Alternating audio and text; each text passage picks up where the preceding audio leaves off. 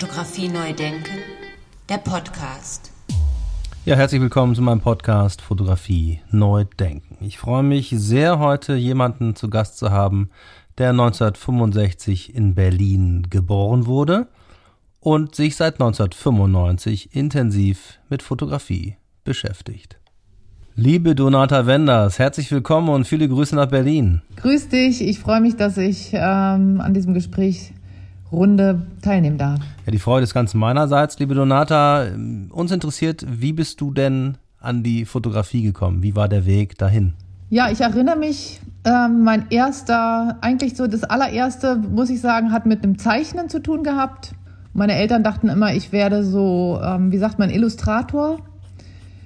Und dann habe ich mit 14, nachdem äh, ich also auch als Teenager dann, äh, klar, dann kriegt man mal Kamer Kamera in die Hand und so weiter. Und das hat mich dann interessiert, äh, wie das funktioniert mit dem Fotografieren. Und dann hat meine Mutter mit mir einen Fotokurs gemacht, wo man lernt, also fotografieren und in der Dunkelkammer die Sachen abzuziehen und sie dann auch sozusagen ähm, und, und sie aufzuhängen. Also so von A bis Z alles mal zu machen. Den hat sie dir geschenkt als Überraschung? Das war ein Geburtstagsgeschenk.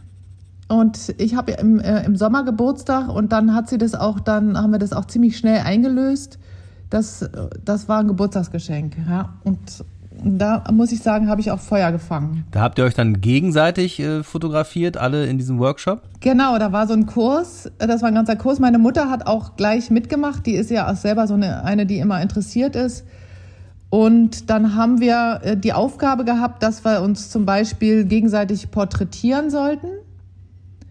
Und da habe ich, also da hatte ich so eine Art Schlüsselmoment, muss ich sagen. Mm, meine Mutter hat ein Foto von mir gemacht und ich weiß gar nicht mehr, ich habe natürlich auch von ihr Fotos gemacht, aber wo mein Schlüsselmoment war, ähm, war, dass ich äh, auf ihrem Bild, das, was sie gemacht hatte, das erste Mal wahrgenommen habe, dass also mich von, von außen so porträtiert wahrgenommen habe, dass ich dachte, ha, ähm, ich sehe mich ganz anders als also auf dem Foto, als ich von innen auf mich gucke.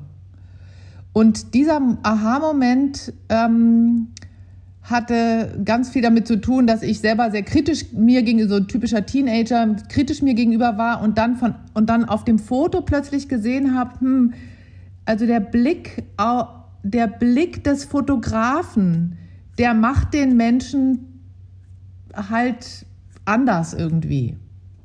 Ich habe also, ich sag mal, den liebevollen Blick meiner Mutter plötzlich gesehen und das hat mir gezeigt, dass da was Liebenswertes ist.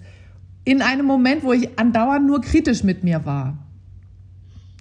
Und das, da, äh, da habe ich irgendwie plötzlich so einen so Aha-Moment gehabt, wo ich dachte, hm, also mit Fotografieren kann man ganz, kann man irgendwie ganz viel ausdrücken oder machen. Das war mir das erste Mal so klar. Und dann, jetzt warst du 15 und dann hast du studiert, hast du Fotografie studiert? Ich habe dann äh, letztendlich nach der Schule mich interessiert für, für alles, was äh, einerseits äh, Geisteswissenschaften, ähm, äh, vergleichende Religionswissenschaften und so weiter. Das äh, war, ist so die Basis, das ist bis heute meine Basis. Äh, und dann aber eben als anderes Fach, als andere Richtung habe ich dann audiovisuelle Kommunikation gemacht und bin da in ein, also das war aber an der FU, also Freie Universität in Berlin. Da habe ich noch, da, ich habe gar nicht an, der, der, der fotografische Beruf war damals irgendwie sehr technisch.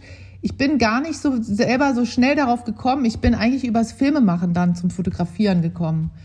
Ich habe also über diese ähm, Kommunikationswissenschaften zur Kamera gefunden und dann habe ich über die Kamera gemerkt, na ja, da ist man so abhängig von allen anderen und dann ähm, ist das auch so eine, so eine Sache beim Filmen, dass du immer äh, die laufenden Bilder, die sind ja dann praktisch nur zu sehen, wenn du das auch projizierst. Und das hat mich dann immer so ein bisschen gestört, aber ich habe noch nie so richtig, also ich habe dann immer noch nicht genau kapiert, dass ich letztendlich zur Fotografie will. Aber ich habe das dann irgendwann, äh, habe ich mich darauf, ich glaube, gar nicht mal so zurückbesonnen auf diesen Fotokurs, weil das war ja dann auch lange her. Aber meine Passion für die Dunkelkammer, die habe ich dann, während ich äh, Film, also als Kameraassistentin Film studiert habe, sage ich mal, oder das Licht setzen und was, äh, was mache ich mit den Blenden und all das habe ich letztendlich als Assistentin gelernt, als Kameraassistentin. Und dann bin ich danach erst zur Fotografie wiedergekommen durch die wunderbare Möglichkeit, dass man sehr frei ist im Fotografieren, man kann alleine losziehen, man ist nicht auf das ganze Team angewiesen. Und dann habe ich, ja, dann habe ich gemerkt, dass mich das doch sehr zum, zum fotografischen Bild gezogen hat. Und dann habe ich damit angefangen. Und wie ging das dann los? Hast du von Anfang an gleich künstlerische Projekte umgesetzt oder auch angewandt gearbeitet? Angefangen habe ich letztendlich backstage. Also ich war immer am Fotos, äh, am Filmset weiterhin äh, und habe dann Standbilder gemacht als Job. Damals äh, braucht, musste man das ja noch machen, das muss man heute ja nicht mehr. Äh, aber damals gab es sozusagen Pressefotos und so weiter. Dann habe ich also hinter den Kulissen, Backstage-Fotografie nannte man das, und auch die Filmstills gemacht.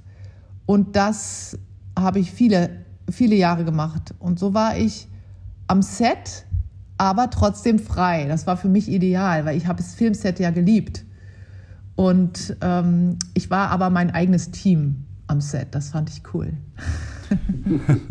ja, du durftest wahrscheinlich überall reingucken, ne? in jeden Bereich und äh, überall warst du ja quasi mit, deinem, mit deiner Kamera dabei. Genau, ich hatte eine große Freiheit. Ich konnte also in die Trailer der Schauspieler oder dann eben mich direkt neben den Kameramann stellen und da eben die Bilder machen, die, der, die den Film angehen. Also das, es war ein irre anstrengender Job, weil du gar nicht aufhörst zu fotografieren. Also du machst die Filmstills, während die Dreharbeiten sind und dann denkst du in der Pause, naja, jetzt muss ich erstmal richtig loslegen.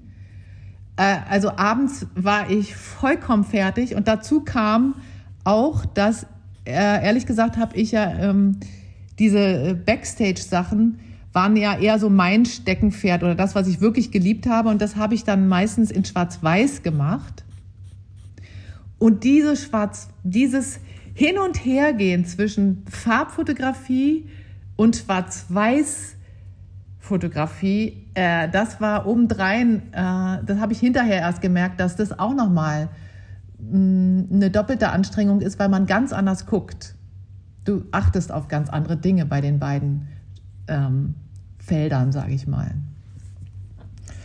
Aber ich habe es sehr, äh, ich habe das sehr gemocht, weil also bei dem ähm, bei der Schwarz-Weiß-Fotografie, wo es wo es mir dann eben um diese Porträts oder um das Begleiten der Leute äh, die ihre Texte lernen oder die ihre, die alleine einfach sind, einen Moment. Und ähm, das habe ich immer in Schwarz-Weiß gerne gemacht, weil ich das Gefühl hatte, dann ist man am wenigsten abgelenkt von der Person, sondern man, man sucht so nach dem,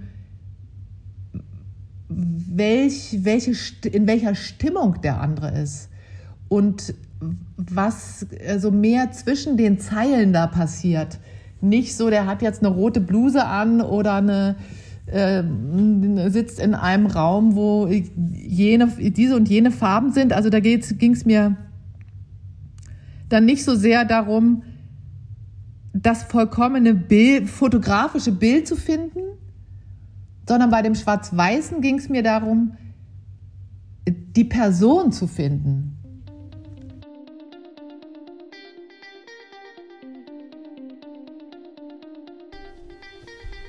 Ich bin natürlich durch deine Internetseite gesurft und habe mir mal die ganzen Bilder, die du da hm, veröffentlichst, angeschaut und da sind ganz, ganz viele wunderbare Schwarz-Weiß-Porträts dabei. Wenn ich an Pina Bausch denke, diese Zerbrechlichkeit, die für mich da in dem Bild mitschwingt. Du hast es gerade auch so formuliert, dass du in dem Menschen genau das suchst, was er vielleicht ist oder versuchst es zu finden, das, was er ist. Oder du hast auch am Anfang schon als liebenswert und liebevoll beschrieben. Ist das die Motivation, nach der du äh, handelst und nach der du das versuchst zu suchen und zu finden? Ja, das hast du äh, eigentlich gut gesagt. Äh, für mich ist es die Motivation, überhaupt die Kamera in die Hand zu nehmen ist, dass ich nach diesem liebenswerten Moment suche und eigentlich sieht man, könnte man den ja bei allen finden, aber dann gibt es ganz besonders transparente Leute. Ich nenne das transparente Leute, also oder auch, äh, man könnte auch sagen, authentische Menschen, wo das Innere und das Äußere, also sich nach außen hin gut überträgt. Und, und die Pina Bausch ist so eine für mich gewesen, die hat äh, ich sag mal, ihre, ihre, ihr Herz in ihrem ganzen Körper ausgedrückt. Ja? Und da, äh, da war das für mich eine, beson also besondere, also ich, ich, war auch ganz aufgeregt und als ich sie fotografiert hat, hatte so eine Ehrfurcht vor ihr. Und ich glaube, das hat damit zu tun, dass, äh, dass, dass ich auf jeden Fall dieses Kostbare äh, finden wollte. Und ähm, ich muss sagen, das ist immer, immer der Moment, also immer meine Motivation, dass ich dieses Liebenswerte eines Menschen finden möchte. Sehr schön, Dankeschön. Jetzt möchte ich noch mal in was reingucken, was mir auch aufgefallen ist beim Durchstöbern deiner Bilder, ist nämlich, dass es ganz viele Bilder gibt, ganz viele Aufnahmen gibt, in der die Bewegung eine Rolle spielt. Also die Bewegung und Bewegung zu fotografieren heißt gleichzeitig Zeit zu fotografieren in der Fotografie, wenn man so möchte. Und ähm, das spielt dann also auch, denke ich mal, weil es doch sehr oft vorkommt, eine Rolle. Ja, das hast du gut beobachtet. Ähm, für mich äh, das kann einerseits damit zu tun haben, dass ich eben aus dem Bewegtbild von meiner Ausbildung her komme, dass ich sehr gerne die Zeit äh, oder die Bewegung mit in mein Bild reinnehme oder in das Port also das Porträt, ein, dass es ein Teil, dass die Bewegung ein Teil des Porträts ist. In einer, äh, ja, wie soll man sagen, ähm, wenn ein Mensch sich bewegt, äh, kommt ja ganz viel von dem heraus, von dieser, von dieser Haltung oder von etwas heraus, wie ein Mensch sich bewegt. Und das hat mich immer sehr berührt, mehr berührt, als wenn es dann still ist. Also habe ich mich stark auf Langzeitbelichtungen eingelassen dann hatte ich aber auch die Krux, Mann, jetzt ist alles unscharf. Das nervt. Und äh, ich brauche irgendwelche scharfen Elemente in meinem Bild, sonst will ich das nicht weiter angucken. Und dann habe ich, äh, das hat mich dazu geführt oder dazu gebracht, dass ich dann Techniken gesucht habe, in denen es dann auch scharfe Punkte gibt, obwohl ich eine Langzeitbelichtung habe. Also ich sage jetzt mal ganz krass gesagt, ich habe das Korn des Fotos ist dann scharf, aber das Motiv ist unscharf. Also das Korn, das Filmkorn, das heißt das Material, auf dem das da ist, das ist scharf, sodass mein Auge etwas hat, woran es sich halten kann. Und ähm, deswegen ist mir die Technik dann plötzlich auch ganz wichtig gewesen, immer auf was für Material ich das abziehe, das Bild. Weil wenn ich sage, ich sehe diesen Menschen gut oder besser in seiner Haltung, wenn ich, das, wenn ich ihn unscharf zeige, dann muss meine, mein Material was Scharfes haben. Und das habe ich also, einmal war es das Filmkorn, dann war es, ähm, habe ich Fotogravüren gehabt, in denen ich also ganz äh, äh, mit ganz scharfen ähm, Linien, äh, die sind die Gravüren äh, so, dass ich da eben ganz scharfe, markante Linien drin habe, die mir dann diesen Halt geben, den ich brauche.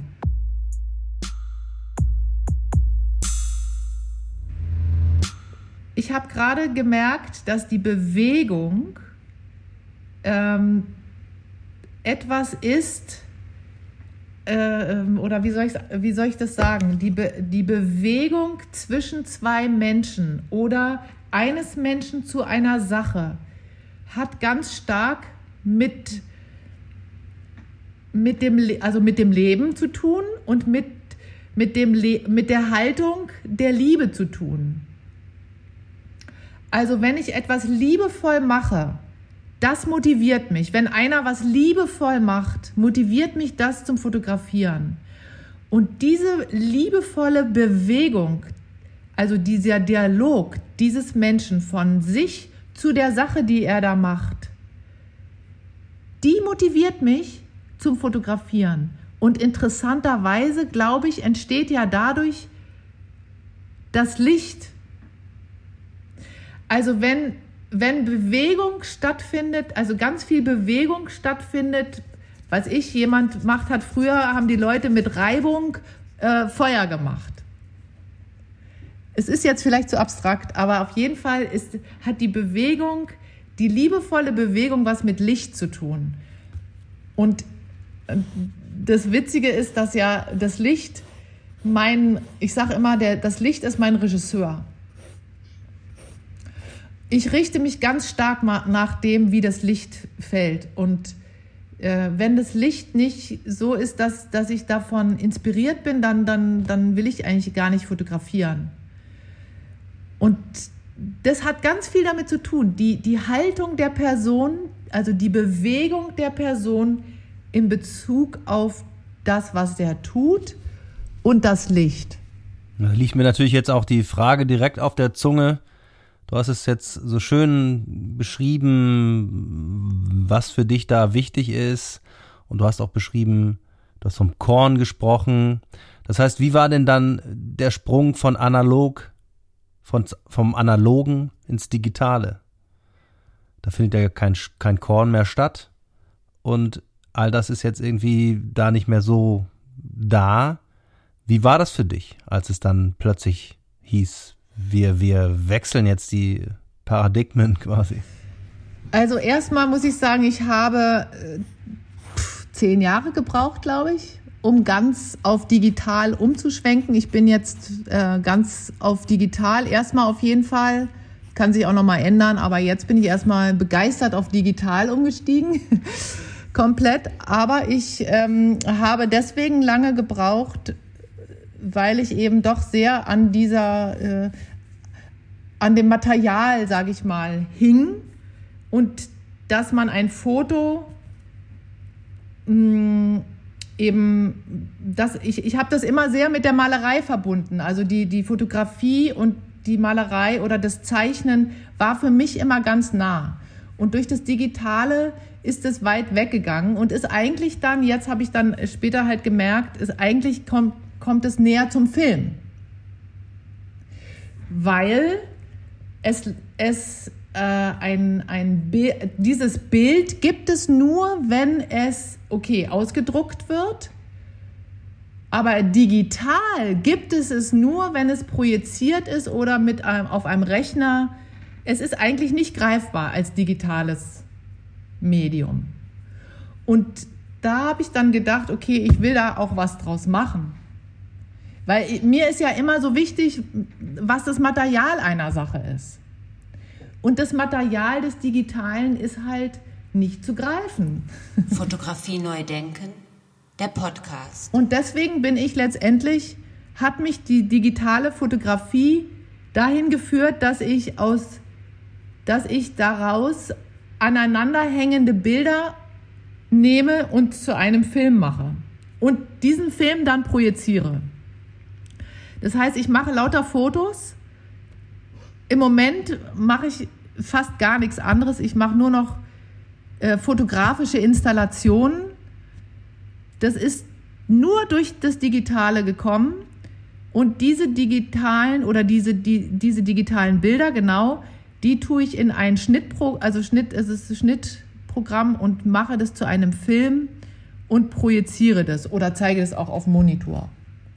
Also das hat mich äh, letztendlich zu einer ganz neuen Erzählweise oder Herangehensweise an die Bilder geführt und ich finde das toll, aber ich werde bestimmt auch wieder äh, Bilder äh, mit Papier machen. Das glaube ich schon. Aber jetzt habe ich gerade diese Phase, wo ich mich da an der digitalen Welt freue. Es war ja eh nur das, das haptische Begreifen, wenn man so will, was dir da so wichtig war. Genau. Und ja. ich, ich glaube auch, es geht irgendwann wieder zum haptischen hin. Aber jetzt ist erstmal die Aufgabe, das Digitale eben mit, eben mit, diesen Liebe, mit dieser liebevollen Haltung zu füllen, sage ich mal. Und, äh, und damit umzugehen und, da, und mit der neuen Technik auch neue, eine neue Sprache zu entwickeln. Ich finde es total spannend, ähm, eine fotografische Sprache zu entwickeln, die dieser digitalen Welt entspricht. Mich, mich reizt das sehr. Und es hat ja auch was, diese laufenden Bilder, also ich, ich finde, es entsteht dadurch so was, was, was in Bewegung eben auch ist, ja. Und mich hat es ja auch schon vorher interessiert, diese Beweg, die Bewegung im Bild, das kommt, das Digitale kommt der Sache entgegen. Und ich finde auch ähm, diese flüchtige, diese Flüchtigkeit des Digitalen führt dazu, dass man kurzlebiger, dass, das, dass man bewegte Dinge guckt und nicht so viel mehr Stille, sondern die Sachen werden alle bewegter. Die Fotos, die wir mit dem iPhone machen, diese, die, äh, wo wir auf Live stellen können, ist doch irre. Da haben wir dann immer ein Foto und das ist schon eine kleine Bewegung. Und das ist, das ist total verrückt. Und ich glaube, das geht noch mehr und mehr in diese Richtung. Und finde das eine interessante neue Sprache, die es für mich liebevoll mh, mm, zu durchdringen gilt. Und ich freue mich da richtig drauf, das weiter zu erforschen. Sehr schön. Ne? Jetzt kommen wir zu einer Frage, die ich jedem Gast stelle. Ähm, wann weißt du, dass ein Bild gut ist? Wann ist ein Bild ein gutes Bild? Ähm, es gibt zwei Sachen bei denen ich was merke.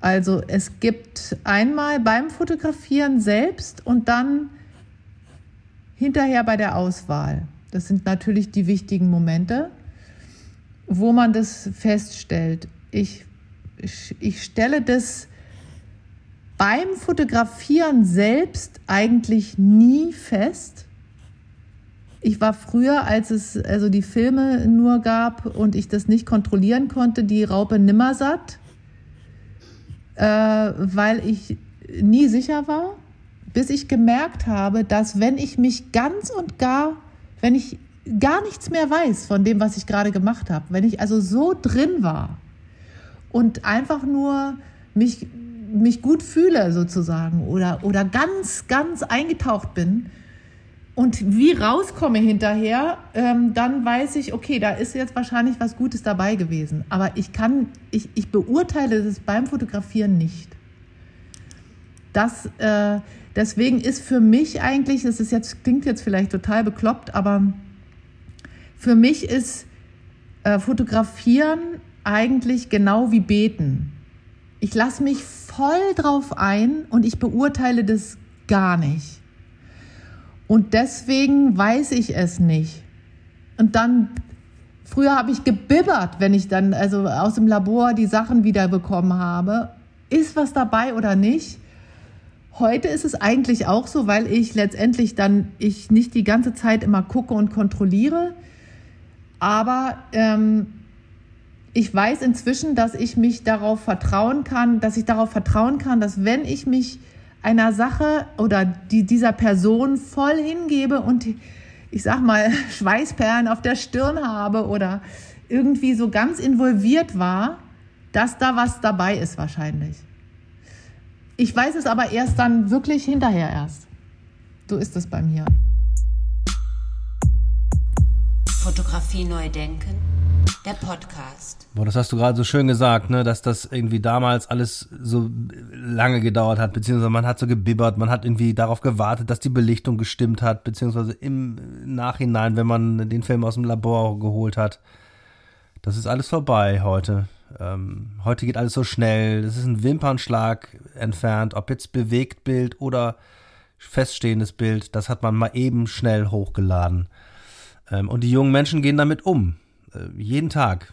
Tausendfach, millionenfach. Und jetzt ist die große Frage vielleicht, ähm, ja, müssen wir das mehr durchdringen, alle gemeinsam, gesellschaftlich und so weiter, dass wir da äh, Tools entwickeln, um das besser zu verstehen, um das noch mehr zu durchdringen und vielleicht auch unsere Kinder mehr heranzuführen? Ja, das ist eine große Frage und ja. äh, geht auf vieles, auf viele Bereiche. Ähm, letztendlich ähm, ist ja diese Beschleunigung durch das digitale Bild äh, oder überhaupt durch die digitale Welt ähm, etwas, was mich, weil es so schnell ist, letztendlich doch stärker zwingt, mich zu entscheiden, was ich jetzt mache, weil ich kann nicht mehr alles machen, weil ich habe ich hab gar nicht, also äh, ich würde das nochmal so ausdrücken, die, das Wichtige im Leben ist ja die, der Bezug zu, der, zu einer Sache, dass ich etwas kennenlerne, etwas begreife. Nur wenn ich, wenn ich etwa eine Beziehung zu einer Sache habe, kann ich die auch lieben. Jetzt sind wir wieder bei der Liebe, aber äh, im, im Leben, finde ich, kommt es ja eigentlich um, um fast nur darauf an, dass ich lieben lerne. Und ich liebe ja äh, etwas, je mehr ich etwas kenne, je mehr habe ich die Chance, das noch, äh, noch stärker zu, zu lieben. Ja. Und diese, das, und wenn das alles super schnell ist, habe ich gar nicht die Zeit, ähm, diese, diese Grundlage zu, schaff, zu, zu haben, weil äh, ich habe gar nicht die Zeit, das, das kennenzulernen. Das heißt, ich muss, wenn ich etwas kennenlernen will, mich ganz stark weil es so schnell ist, beschränken auf einen Bereich. Also, dass wir uns mehr auf eine Sache konzentrieren und, und auf eine Sache spezialisiert sind. Ja, ich glaube, wir müssen uns alle sozusagen entscheiden, mehr entscheiden. Ich will, wir müssen uns mehr entscheiden. Ich will, äh, oder ich kann, ich habe nur die Kapazität, äh, über, ähm, über das Blau zu studieren, weil es gibt so viele Bilder, die ich, die ich kennen muss, äh, um das zu studieren. Es gibt so, es gibt von allem so eine Fülle, dass ich mich sehr spezialisieren muss. Also das ist die eine Sache. Es, es ist, ein, ist ein Riesenthema, was du da anschneidest, Andi, weil es ist, es ist eine riesige Chance, aber es, ist, es, ver, ver, es verlangt von uns eine große Disziplin. Und ähm, ich muss kurz sagen, also wir haben, also wir haben eine, eine Stiftung, die Wim Wenders Stiftung. Und ähm, ein Teil von dieser Wim Wenders Stiftung ist, dass wir uns ähm, darauf konzentrieren wollen, auch dass, dass, man, dass man lernt, mit bewegten Bildern oder überhaupt mit Bildern umzugehen und ähm, dass man lernt, eine Sprache zu entwickeln oder zu finden innerhalb dieser unglaublichen Fülle, ähm, die es jetzt inzwischen gibt. Und äh, die Beschäftigung äh, damit ist, ist für uns ein, ein, ein großes Thema und ein riesig weites Feld. Und ich finde es auch ganz, ganz wichtig, dass wir das nicht unterschätzen, dass wir sonst ähm, in, ein, in eine Orientierungslosigkeit kommen, die uns fertig macht die alle in eine Depression führt, weil keiner mehr einen Bezug zu irgendwas hat und alle schwerelos und beziehungslos durchs All schweben, so ungefähr. Äh, oder auf diesem Erd Erdball schweben. Und ich glaube, dass, dass, das, dass das vielleicht wird das erstmal zu einer großen Krise führen, dass wir nämlich alle gar keinen Bezug mehr zu den Dingen haben, so richtig. Das kann sein, Aber ich glaube, das wird sich durch die jungen Leute schnell dazu bringen, dass sie die kapieren das sehr schnell, äh, dass man nicht so viele Sachen auf einmal machen kann. Und ich glaube, dass, dass, dass die Konzentration dann stattfinden wird. Aber das wird, glaube ich, dazu führen, dass man die wirklichen Freunde ganz wenige hat, zum Beispiel. Oh, und auch, äh, wir wissen ja auch, dass, ähm, dass die nächste Generation schon dabei ist, dass sie gar nicht so sehr auf Besitz aus ist, sondern dass eben Beziehung so wichtig ist, dass sie viel mehr auf, auf Beziehung ähm, ähm, setzen, als auf, was in unserer Generation noch so wichtig war, als auf Besitz. Absolut. Ich kenne ganz viele 30-Jährige, die mehr Freizeit haben wollen und dafür aber dann kein Auto haben oder keine Wohnung haben und kein Haus haben. Und äh, also dieses Besitz. Ja, und das ja ist total interessant. Das heißt, die Beziehung zu, zu, zu den Dingen, zu, zu den Werten, also hier zu dem Haus und zu, zu dem Garten und so weiter, die werden schwächer, aber die Beziehung zu Menschen und zu ja, zu Menschen ist stärker und ich glaube, es geht wieder mehr dann zu dem hin, was will ich eigentlich machen in dieser Freizeit? Ich baue jetzt mal irgendwas. Dann geht alles wieder mit den Händen los und so. Ja. Ich glaube, dass es uns dahin wieder führt. Liebe Donata, das war ein tolles Schlusswort. Dankeschön. Es geht wieder mehr um Freundschaft. Wir machen wieder mehr mit den Händen. Ich glaube, das ist ein äh, schönes Plädoyer dafür, für das Haptische, für das Begreifen von Dingen, gerade jetzt in dieser Zeit. Vielen, vielen Dank dafür, liebe Donata, und alles Gute, viele Grüße nach Berlin. Ja, Andi, danke dir nach Essen. Und ähm, ich wünsche wünsch dir äh, viel Freude beim Zusammenschneiden dieses Gespräches. Und ich habe mich gefreut, mit dir zu sprechen. Es ist äh, sehr, sehr interessant. Fotografie neu denken der Podcast. Ja, super. Vielen, vielen Dank nochmal an Donata Wenders für das äh, tolle Gespräch. Und wer mehr wissen möchte über die Arbeit und mehr Fotos sehen möchte von Donata Wenders, der kann das tun unter www.donatawenders.com. Und weil ich auch schon mit Nadine Dinter gesprochen habe, die ja sehr aktiv ist bei der Berlin Photo Week, möchte ich das jetzt auch nochmal erwähnen. Donata Wenders ist auch dabei im August, von August bis September bei der Berlin Photo Week und stellt dort aus. Also wer in Berlin ist, einfach mal vorbeischauen. Alle Informationen finden Sie und findet ihr wie gewohnt, wie gehabt in den sogenannten Show Notes zu dieser Episode zusammengefasst. Da bleibt mir noch zu sagen, ganz herzlichen Dank fürs Zuhören. Gesund bleiben da draußen und bis zum nächsten Mal wieder reinhören. Dankeschön. Ciao, ciao.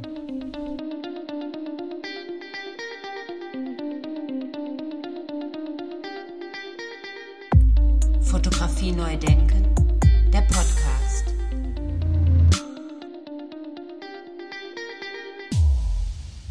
Eine Produktion von Studio Andy Scholz 2021.